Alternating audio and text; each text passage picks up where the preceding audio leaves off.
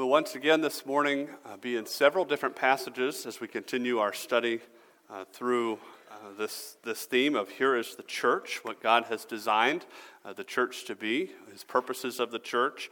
And as we have uh, looked over the last few weeks, uh, he's, his calling to believers in our role within the church. And so I would ask you, you could go ahead and turn to the book of Matthew, chapter 28. Uh, it'll take us a little to get there. I'm going to show you a couple other verses on the screen. Um, but um, if you want to be in the spot where we'll be eventually, uh, we'll be in Matthew chapter 28 as we continue uh, on in this theme of, of come, all Christians, be committed. Let's go to the Lord in prayer as we open his word today. Father, we thank you once again for the privilege to be in your house today. We thank you for the Word of God and its power to change our lives. We thank you uh, for the conviction that the Word of God brings, for the direction that it gives, for the continued instruction to help us to, uh, to stay right with you and do what is right. Thank you for the power of the Holy Spirit you have given to those who know Jesus Christ as Savior to, to help us to live for you. We ask now that you would help us to humble our hearts and open our, open our hearts and minds to the working of your Holy Spirit through the Word of God today. We pray that you would convict us of sin, show us the hope of Jesus Christ, and Lord, draw us to the next spiritual step, whatever that may be. For one who hears this today, Lord, who has never trusted you, they've said the right things, maybe they've put on a show but they've never truly trusted you to know that. And they know that in their heart of hearts. I pray that you would once again show them their need for the Savior. For Christians, Lord, help us to ever be consumed with how do we continue to live uh, for the sake of the kingdom, for the glory of God. And may we uh, be ever consumed with uh, putting away sin, putting on the new man, that we would live out our calling in you. And Lord, I pray again, you would lay your finger on that in our heart, which needs to change today, and help us to be submissive to that work. We ask that you would get the honor and the glory for what's said and done here. In your name we pray. Amen. Do you remember what it was like in your life when you hit a certain milestone of growth or change? Uh, perhaps you still remember to this day uh, what it was like the first time you tied your own shoes perhaps some of you still don't tie your own shoes, and one day you hope to feel that, okay? Uh, do you remember what it was like the first time you got your driver's license and you drove somewhere by yourself? Okay? I still remember that day when, when I got home, my mom sent me to the store to get milk, right? That was the best feeling in the world because I could go, I, I, I'd go get milk. I'd forget, you know, just want to forget stuff so I could drive back, you know? Maybe you remember the first time you brought home your own paycheck and how great that felt until you realize how much the government took on the way, right? I remember as a teenager playing basketball at my friend's house down the street almost every day. I remember that one day we were playing ball. I, I took the ball, I ran up the court, and I jumped and dunked a basketball in a 10 foot goal.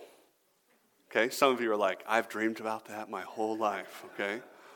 And I didn't believe it. I had to do it like two or three more times just to prove that, that it wasn't a dream and I could actually do it. It was, it was an awesome moment and an experience of, of growth that I, that I never will forget. And please don't ask me to do it today, okay? Because it's not going to happen. In our Christian lives, we experience these moments of growth as well.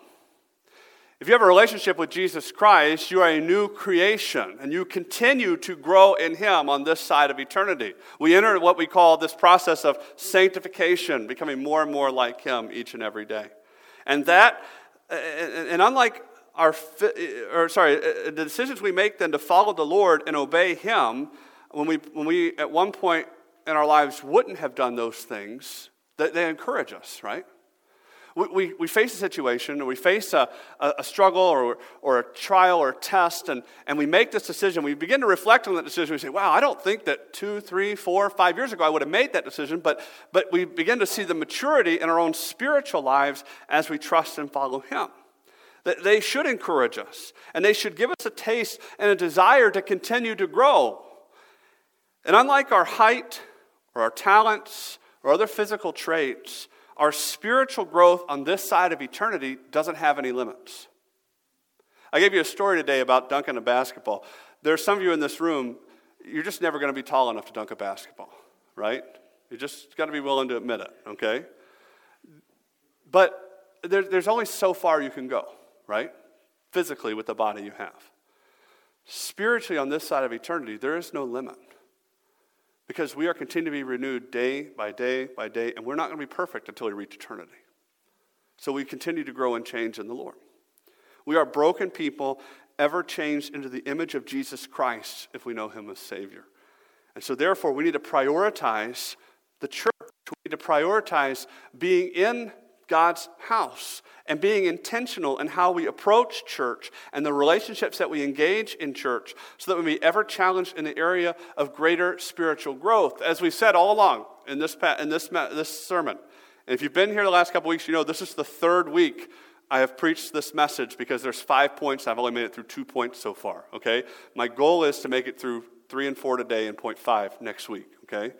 Um, but we've talked about how Christians are called to dedication to the local church for the purpose of exercising the character of the new man and furthering the mission of the kingdom of God. As we've walked through, you know, what does it mean? What is, why is it that we go to church? Why is church an important thing? Why should I, as a Christian, value the local church? This is why. We are called to that dedication for the purpose of exercising the new, the new man, right? The character of who God, what God has created in us and furthering his kingdom. And we've seen that in, in different points along the way. The first week, we spent uh, time together in this passage or in this, in this message. We talked about faithfully fulfilling God's command, that God has commanded believers not to forsake the assembling of themselves together. And so, therefore, why do we go to church? Because God commands us to be in the local church, He commands us to be a part of the local body. We talked all about Hebrews chapter 10, verses 24 and 25. Last week, we spent time. Why, why, what is it God has called us to do in that local body as we're faithfully attending those services? We are to worship God with fellow believers. And we broke that out last week, talking about the importance of worship and the elements of what our worship looks like with other believers. And so today we get to point number three. What is it, what, what is it God has called us to do? Why uh, do we make church a priority? What is it that we're supposed to do? Well, number three, we do this so that we may pray with fellow believers. I'll give you two verses here that, that I didn't have you turn to. You're welcome to if you want, uh, or write them down for later. Romans chapter 12, verse 12 says, Rejoice in hope, be patient in tribulation, be constant in prayer. And also in Colossians chapter 4, verse 2, continue steadfastly in prayer, being watchful in it with thanksgiving. And so the first thing we want to see here is the case that there's a necessity of prayer in the Christian's life. In the purposes of the church, we examined that the early church placed a premium, a, they, they placed a high value on prayer. And we saw there that, that that churches should be engaging in prayer. That prayer should be offered for one another, for the work of God in the church, and the work of God in the world. But, but that general call, that, that the purpose of the church is to pray, doesn't end in some generality. That, oh, that's nice that the church is supposed to pray. Because remember, what is the church? The church is the people. It has a very personal element to it. Believers individually are called to engage in prayer. So, Paul, under inspiration of the Holy Spirit in these passages, is writing to believers in the church. I gave you uh, verses from the book of Romans, right? And, and then from the book of Colossians. These are letters written to local churches in Paul's day. And in both passages, he calls on them to pray. And did you notice in those verses that Paul isn't just commanding them to pray one time or every once in a while? But he's calling on them to be devoted in their prayer lives. Let's back up and look. What does he say in, in Romans? Be what? Be constant in prayer. And in Colossians, he says, continue steadfastly in prayer. Paul is saying that, that prayer should be as natural to the Christian as breathing. That they are to continue constantly and steadfastly. They are to be devoted to prayer in their lives. And that is to be made both to the personal lives of believers and then corporately as they gather together in their local church. This communicates to us that it is a necessity for believers to engage in prayer with one another. Through our prayers, we communicate with God. We, we pour out our hearts to God, seeking His work in our lives. We appeal to God for His gracious help. We seek His strength for power to stand against sin and Satan. We bring before Him our needs, trusting Him to respond in His perfect way and His perfect time. We yield our hearts and our lives to Him, asking Him to grow and change us that we may be used more effectively in His service. These are the reasons why we pray. Prayer is a necessary part of any believer's life. And we could go all the way back to what Jesus said in his earthly ministry to see that. Jesus instructed his followers, his disciples, to pray. In Matthew chapter 6, verse 6, he says, But when you pray, go into your room and shut the door and pray to your Father who is in secret, and your Father who sees in secret will reward you. So it is clear that Jesus expected his followers would what? Would pray. That's why he instructed them on that. You go all the way back to the Old Testament and see the pattern that's laid there that people who follow the Lord are to pray to Him. We are expected to spend time with the Lord, seeking His will and coming before His throne. It is then further clear in the passage that we just read in Romans and in Colossians that believers are to pray together as well. The early church, in the book of Acts, you read the formation of the early church you will see that the people gathered there for the purpose of prayer. One of these instances takes place when Peter, who was an apostle, right, he was a disciple of Jesus, and, and he was uh, uh, so instrumental in the founding of the church. He is the one who preached on the day of Pentecost when 3,000 souls were added to the church. Well, you get to, to Acts chapter 12, and you begin to see the persecution that's going on against the church. Uh, James is martyred, right? And, and you, you see Peter is imprisoned. And when Peter is, is put into prison, what do the people do? They gather together to pray. And, and I won't rehash the entire thing that happens in Acts chapter 12. You can go read that for yourself this week. Uh, but what happens is, is God frees Peter from prison. And when he goes uh, back to the place where the believers are gathered, we read this. When he realized this, he went to the house of Mary, the mother of John, whose other's name was Mark, where many were gathered together and were praying. They gathered there to pray for the release of Peter. The church experienced a great need. They were under fire of persecution, and so they gathered together for the purpose of prayer together. They lifted up their need jointly to the Lord. And think about all these, these guys that, that the people had, right? They had Peter, and well, before this, they had James and John, and these disciples, right, who had walked with the Lord. I mean, these guys, they had the best teacher you could ever have, right? No seminary can ever tell you that they can give you anything like Peter, James, John, Andrew, all these guys had, right? They don't, they don't go to these guys and say, hey, fix it. They, they get together and they do what? They pray to the Lord, they go before Him. And we must do the same. We must gather with our brothers and sisters in the Lord for the purpose of prayer. We should be constant in prayer, steadfastly continuing in it. We are responsible to be cultivating our own personal prayer lives, right? And that's another focus for another day. We're talking about as a church.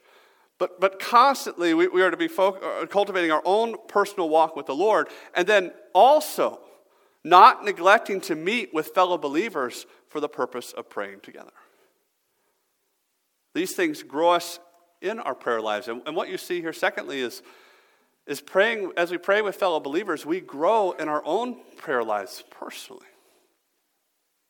Prayer is a vital discipline in the life of the believer, and, and it is a foreign concept that a growing, obedient Christian is not a praying Christian.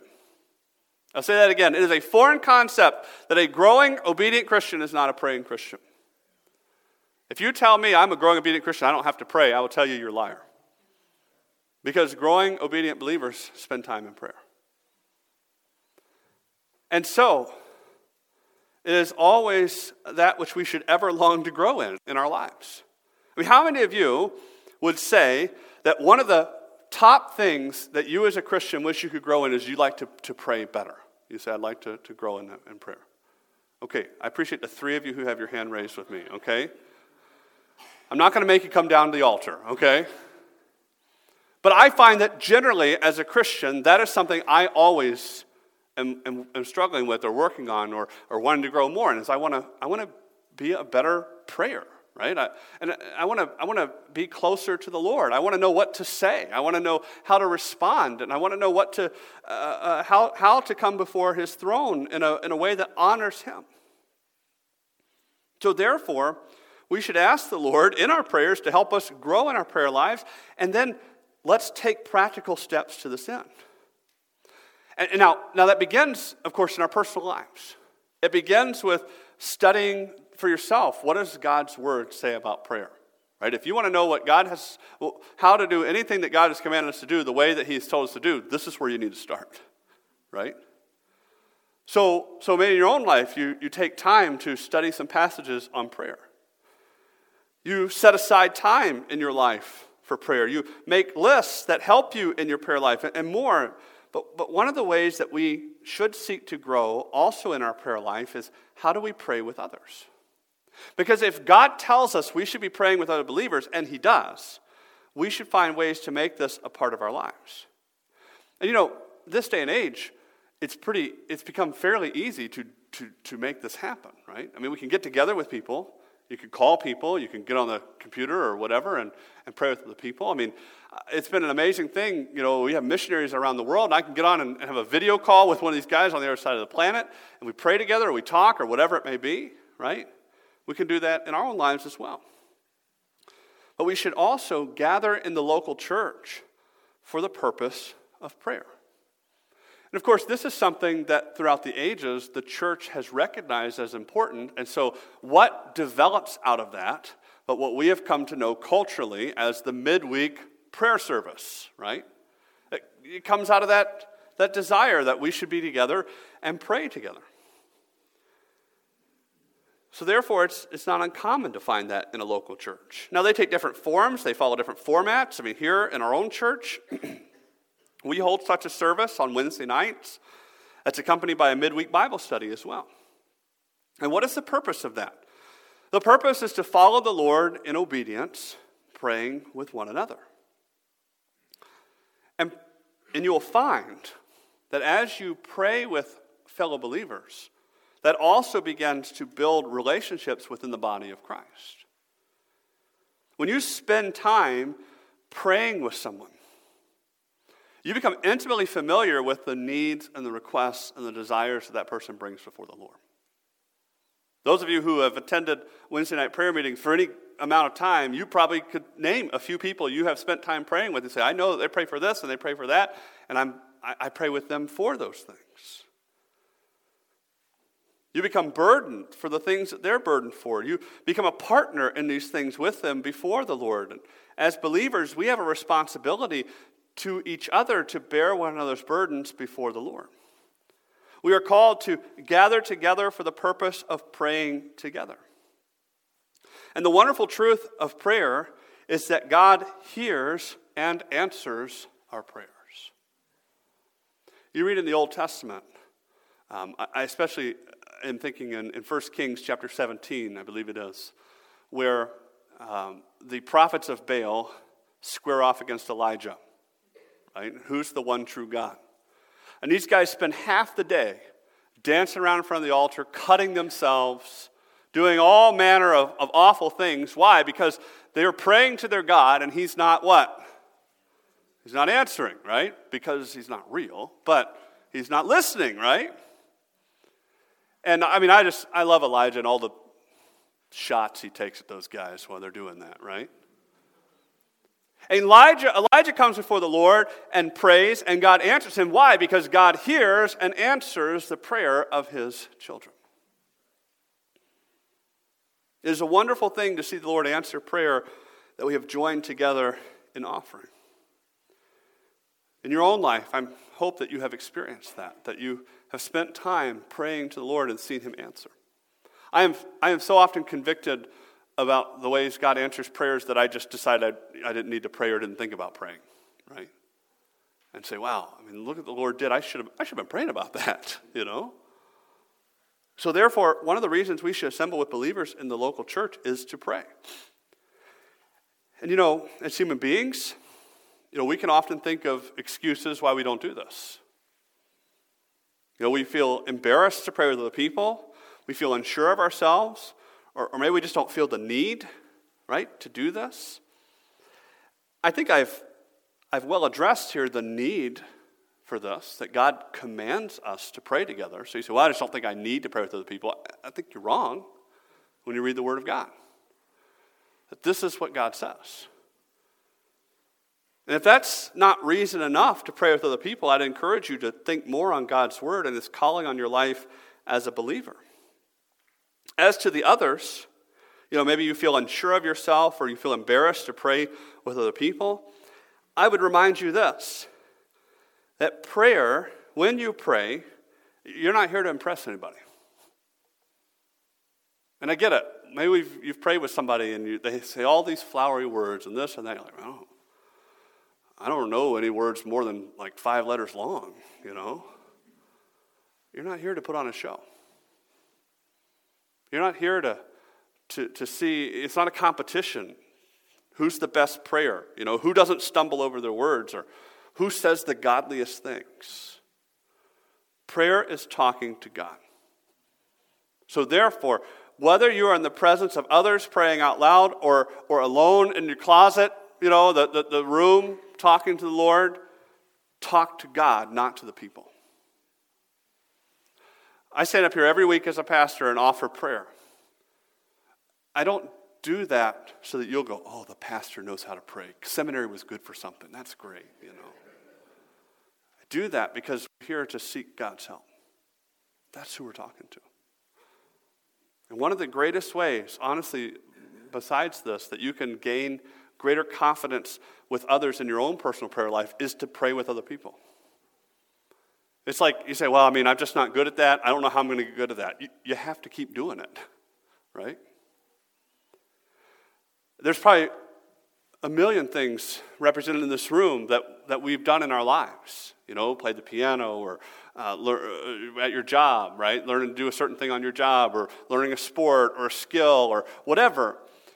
And if the first time you ever did it, or the first few times you ever did it in front of other people, you say, well, I'm just not really sure. I, am just not going to do it because I don't know how I'm going to get better at it.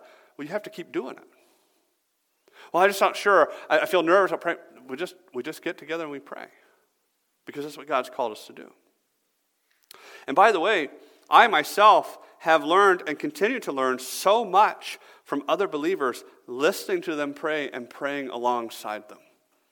When I pray, I love to just get with people that I think, I say, man, that, that, that guy really knows how to pray. I want to pray with that guy because I want to learn something about how to better pray before the Lord. I'm greatly encouraged when I offer prayer to the Lord with fellow believers. And there's something about joining with a brother or sister in Christ and coming before God's throne. It knits our hearts together and it challenges us to greater prayer for one another in our own personal lives. And so, yet again, let us listen to the call of God and not abandon our fellow believers, but come alongside them, lifting up our voices and joining together before God's throne in prayer. So, why is it that we go to church? We, go, we come here for the purpose of praying with other believers. And, and no, there may not be a time in every service that's set aside for that. And no, the time, only times you should ever play, pray with other believers shouldn't just be in church, right? But you should say, well, I mean, I, I want to be there. I want to, we got a prayer service, we got this. I, I, think I should be, I should try that. You know, I should go and, and pray with other believers. And so this is what God expects of us he expects us to pray with our brothers and sisters in Christ. Okay, we're going to make it to another point today. Number four. Why does God call us to faithfulness in the local church? What does He call for believers to, to do in the local church? Number four, He calls us to disciple and edify others. This is where you have Matthew 28 open. We look at verses 19 and 20, verses you may be familiar with. Jesus says, Go therefore and make disciples of all nations, baptizing them in the name of the Father, and of the Son, and of the Holy Spirit, teaching them to observe all that I have commanded you. And behold, I am with you always to the end of the age. 1 Thessalonians chapter 5 verse 11 I'll put up on the screen Paul says therefore encourage one another and build one another up just as you are doing. We disciple and we edify because this is God's commanded encouragement or commanded engagement, even in our lives as Christians. Before Jesus returned to the Father, you have that passage open in Matthew 28, right? Before Jesus returned to the Father, he made it clear to his disciples what their mission is here on this earth. And the command that he gave in these verses to those disciples continues today to those who are disciples of Jesus. They were to engage in the exact same work he had been doing for the past three years. So, what had Jesus been doing for the past three years with these 12 guys? Making them disciples, right? That's why we call them disciples. He had been teaching them. He had been uh, engaging in this ministry, right, of disciple or, or this, this, this practice of discipleship. Understand, by the way, discipleship was not something Jesus invented. Okay? A disciple, the general concept, a disciple is a learner. That's what the word means when we talk about a disciple. It means someone who is a learner. There were many teachers in Israel in Jesus' day, and there were many disciples. There were learners. That they would devote their lives to the teachings of these men.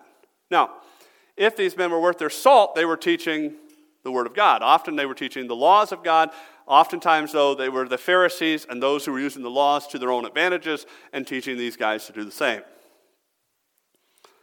But Jesus set forth a command that shatters all these other religious teachings and, and these learners and these disciple makers. They were now to go out and make disciples of only one person, and that person is Him. They were to make disciples of Jesus. Thus, one of the primary missions for every believer was set because Jesus' command still carries on today. We are compelled by Christ to, what does he say there in these verses? In verse 19, what is the very first word? To go and make disciples.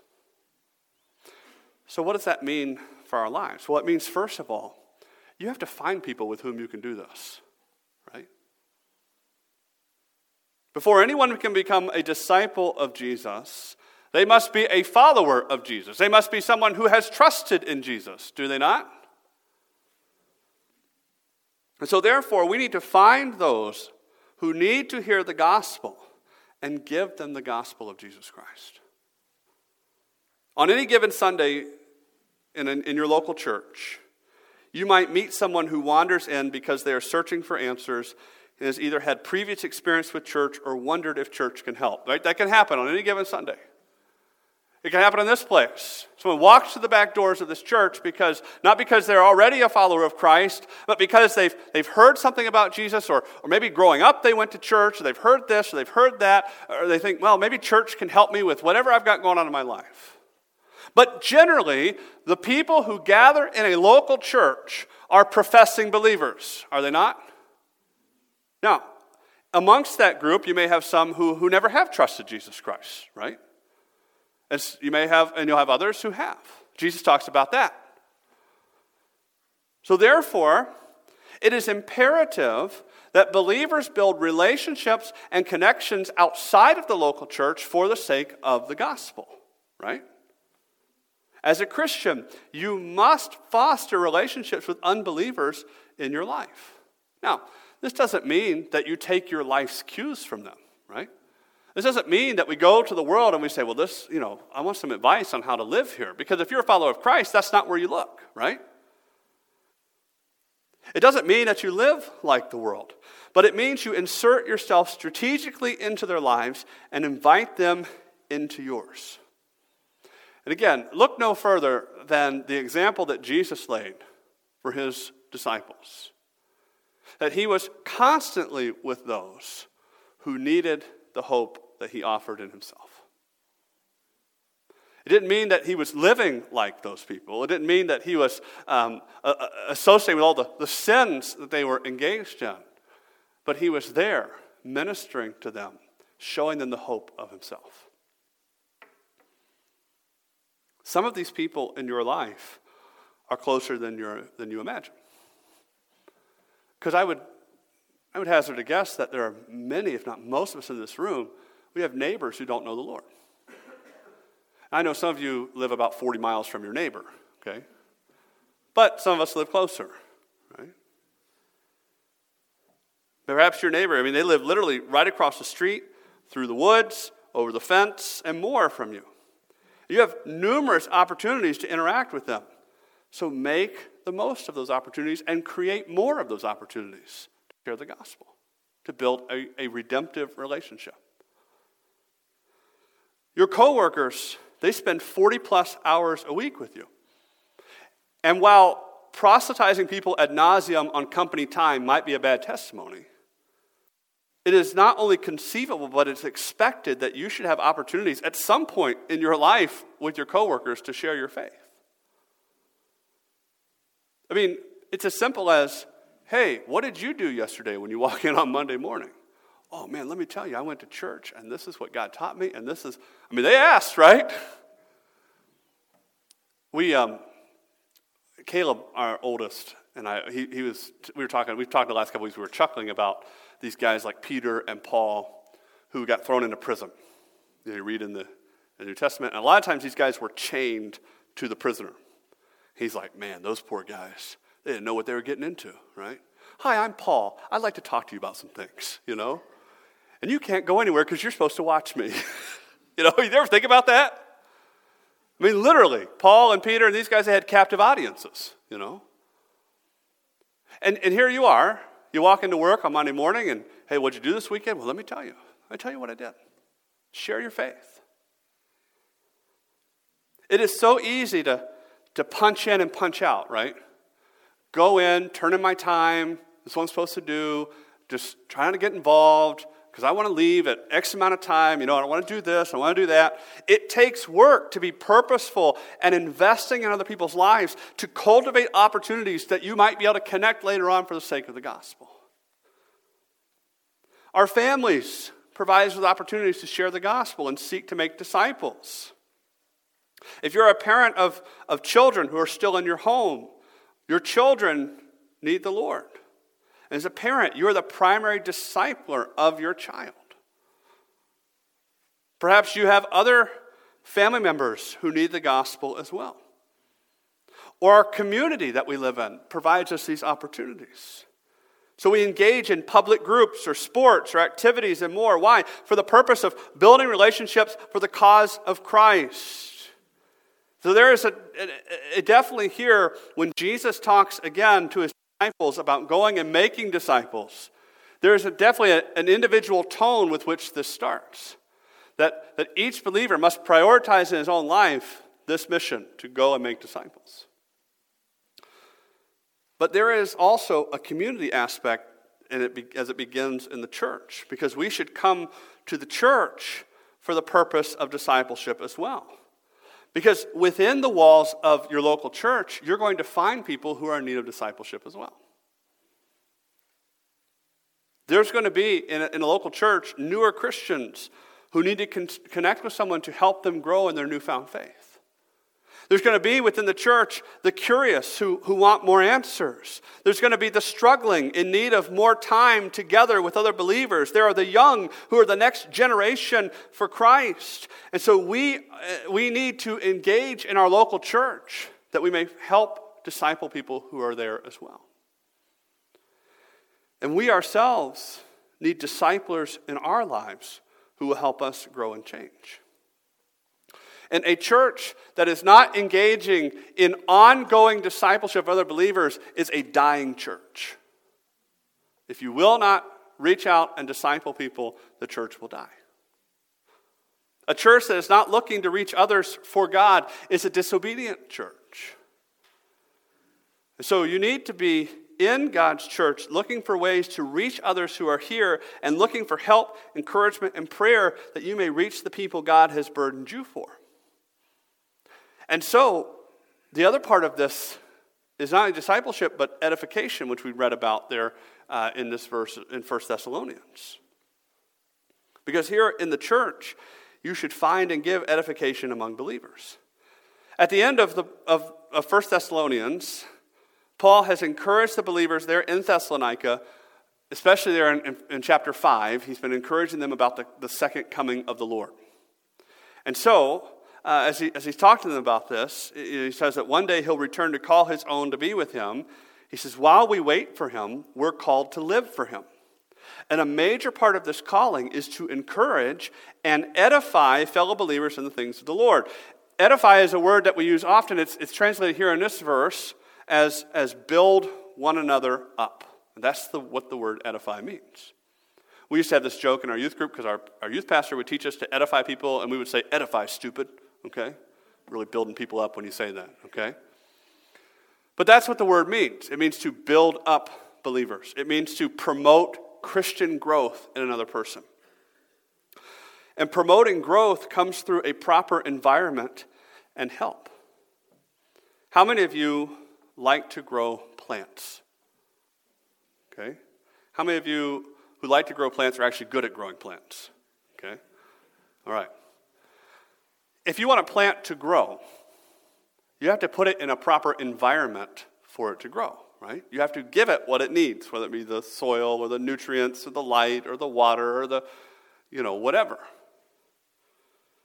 You need to give it all the tools, all the, the, the pieces to help it thrive. And if we want to foster Christian growth in our lives, we need to put ourselves in environments where we will thrive in that Christian growth. And the primary place for that is the church. It is in the church that believers should find those who will invest in them for the purpose of building up one another. And listen, here's the thing as believers, we don't always need to hear something new, right? How many times in your life do you remember someone coming alongside you and encouraging you something you've already heard, but you really just need to hear it again, right? That's a lot of edification, by the way. We're forgetful people. Um, and it's not that we forgot that that was true. We just failed to live that it was true. We need to hear, you know, like, hey, this, don't forget this about God. Oh, you know what? I really needed that. It wasn't like it was some earth shattering, you know, oh, comes down from heaven, new truth, right? It was like, hey, I've heard that before. I needed that. Thank you. That's a lot of edification of believers coming alongside each other and reminding them of the things of God. This is what the body of Christ does. Now, we saw when we looked at the callings of a pastor a few messages back, it is the calling of the pastor to preach the word of God that believers would be edified right? That, that's the, the passage we looked at in Ephesians. And as we, we should enter the doors of our church every week asking God to use the message from the Word of God to edify, to build up our lives in Him. We should long to be built up in the things of the Lord. However, again, the drive of Paul's point here in 1 Thessalonians chapter 5, when he tells us to build up one another, isn't so much about what we should experience as it is, again, about how much about what we should be doing as we walk into the church. You see, again, all throughout the New Testament, this, the focus is not on how should you be a consumer of the church, but how you should be invested in your church and what you should be doing. We should be looking to encourage and edify other believers. We are called to be actively involved in the edification of other believers. We are expected to pour our lives into the lives of others, asking God to give to use us in this way. And when you're not here, you cannot fulfill this edification in this church as God designed it to take place. And of course, discipleship and edification should by necessity go beyond the walls of the church. You need to purposely put yourselves in the lives of other Christians. You need to invite them into your home, take them out to eat, work on a project together, be practical and purposeful in your connections for the sake of the gospel. Because this whole we keep to ourselves mentality that has overtaken our world goes against the church as God designed it to be. God designed for believers to be a part of a community of, of fellow believers as we seek to carry out the things of the Lord. The church was designed to promote interaction and fellowship and mutual edification. God calls on us to share our lives with one another, creating that community in Him. And in so doing, we build lives on the Lord, and that's what we look at here. Lastly, today, as we see building lives on the Lord, take your Bible and turn to 2 Timothy chapter 2. Again, I have two verses I want to share here with you. As we talk about this concept of in discipleship, we're building lives on Jesus Christ. The first one I'll put on the screen comes from 1 Corinthians chapter 11, verse 1. Be imitators of me as I am of Christ. And in 2 Timothy chapter 2, verse 2, it says this, And what you have heard from me in the presence of many witnesses, entrust to faithful men who will be able to teach others also. We are seeking in discipleship to build lives on Jesus Christ, our Lord and Savior. As Paul wrote to the church in Corinth, unpacking their problems and seeking to combat their sin, he commanded them in the purpose of discipleship in 1 Corinthians chapter 11 verse 1. And in fact, whom does Paul set up as an example? Well, he begins with be imitators of me. But he doesn't call them to become little apostle Pauls running around Corinth. That's not what he's saying. He's not saying, hey, look, if you guys would just act like me, all the world's problems would go away, right? What is he doing? He is calling them to be imitators of him as he imitated Jesus Christ. He say, look, I my calling is to be an example of Christ in you. I have a responsibility to you. And that's what discipleship is. Discipleship is not trying to force people into some mold, right? It's not trying to force them into what we think they should be. We're not trying to reproduce paraters of personal theology and our personal obsessions. But what we are seeking to do is to make disciples of Jesus Christ. It is inevitable that disciples are going to pick up some of the traits and habits of those who disciple them, right? I mean, don't you think that if discipleship is a personal thing, and it is, that, event, that, that when you disciple someone, they're going to pick up some of those personal things that you believe and, and the way you see the scripture, right? So it is imperative then that you as a discipler stay in the Word of God, right? Stay faithful to what He says. it, it is, it puts the onus back on the discipler to devote himself to godliness so that we may disciple others in the ways of God. Because if I'm honest, I can speak to this both as a pastor and as a parent. I don't want people to be just like me because I know all of my sin and my flaws and my faults. I want them to be like Jesus Christ. And so, the best way to do this is to prioritize your own relationship with the Lord. Because you cannot effectively teach someone something you are not personally know, you don't personally know and do yourself. And so discipleship then is more than a class. Now, in the past, we have offered formal discipleship classes here at church, and we'll probably do it again. I find it to be an effective tool. But discipleship is so much more than sitting in a class for a certain number of weeks or doing a certain book study, you know, finishing this or finishing that. These are certainly good tools, but what is discipleship? At its core, discipleship is life touching life for the purpose of the gospel. It is walking through life learning the things of the Lord. And there are certainly times of formal training and teaching. But how you live your life is more instructive than how you say you should live your life. I'll say it again. How you live your life is more instructive to someone than how you say you should live your life. Because we can all say the right answers, right? This is what you're supposed to do, this is what you're supposed to But how are you doing that? and inviting someone into your life for the purpose of, of pouring into them in discipleship, you're inviting them to say, hey, it's an open book. This is how, this is how you live this out. If you remove yourself then from the gathering of believers, you remove yourself from the discipleship opportunities and those who would disciple you. In that passage in 2 Timothy that you turn to, we see the stated goal of discipleship is replication. Paul represents, he talks about four generations here, right? He gave to Timothy, Timothy gave to others, they gave to faithful men who will be able to teach others also, right? It just it continues to go on down the line uh, of, of replication. Paul discipled Timothy, and Timothy in turn was discipling them. So we must reach others with the gospel. Why? So that we can disciple them in the ways of the Lord. And the goal then is that then they would go and disciple other people in the things of the Lord. This is why we come to church. We come to this place to seek out opportunities and the benefits of discipleship in our own lives. And so I would argue that in your life, you should have what, I'm, what you might call a Paul and a Timothy. What do I mean by that? Well, think about Paul and Timothy's relationship. In your life, you should have someone who is pouring into your own life, discipling you in the ways of the Lord. That person should be present in your life because you're never finished growing in Him, and we're never not in need of more instruction in the things of God. So we must be seeking out those who would invest in us for the sake of the kingdom. And so, where should we be able to find people who can pour into our lives for the sake in, in discipleship? The church. And I'll just tell you, it doesn't mean it magically happens. I think sometimes we think, I'm going to walk through the back door and someone's going to come over and say, God told me to disciple you. Right? How many think, well, that'd be great, you know? you know, sometimes you got to jumpstart the process a little bit. You feel like, man, I really need to be discipled.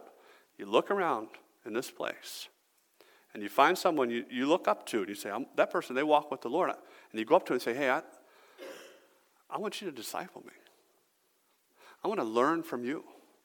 I want to follow you as you follow Christ.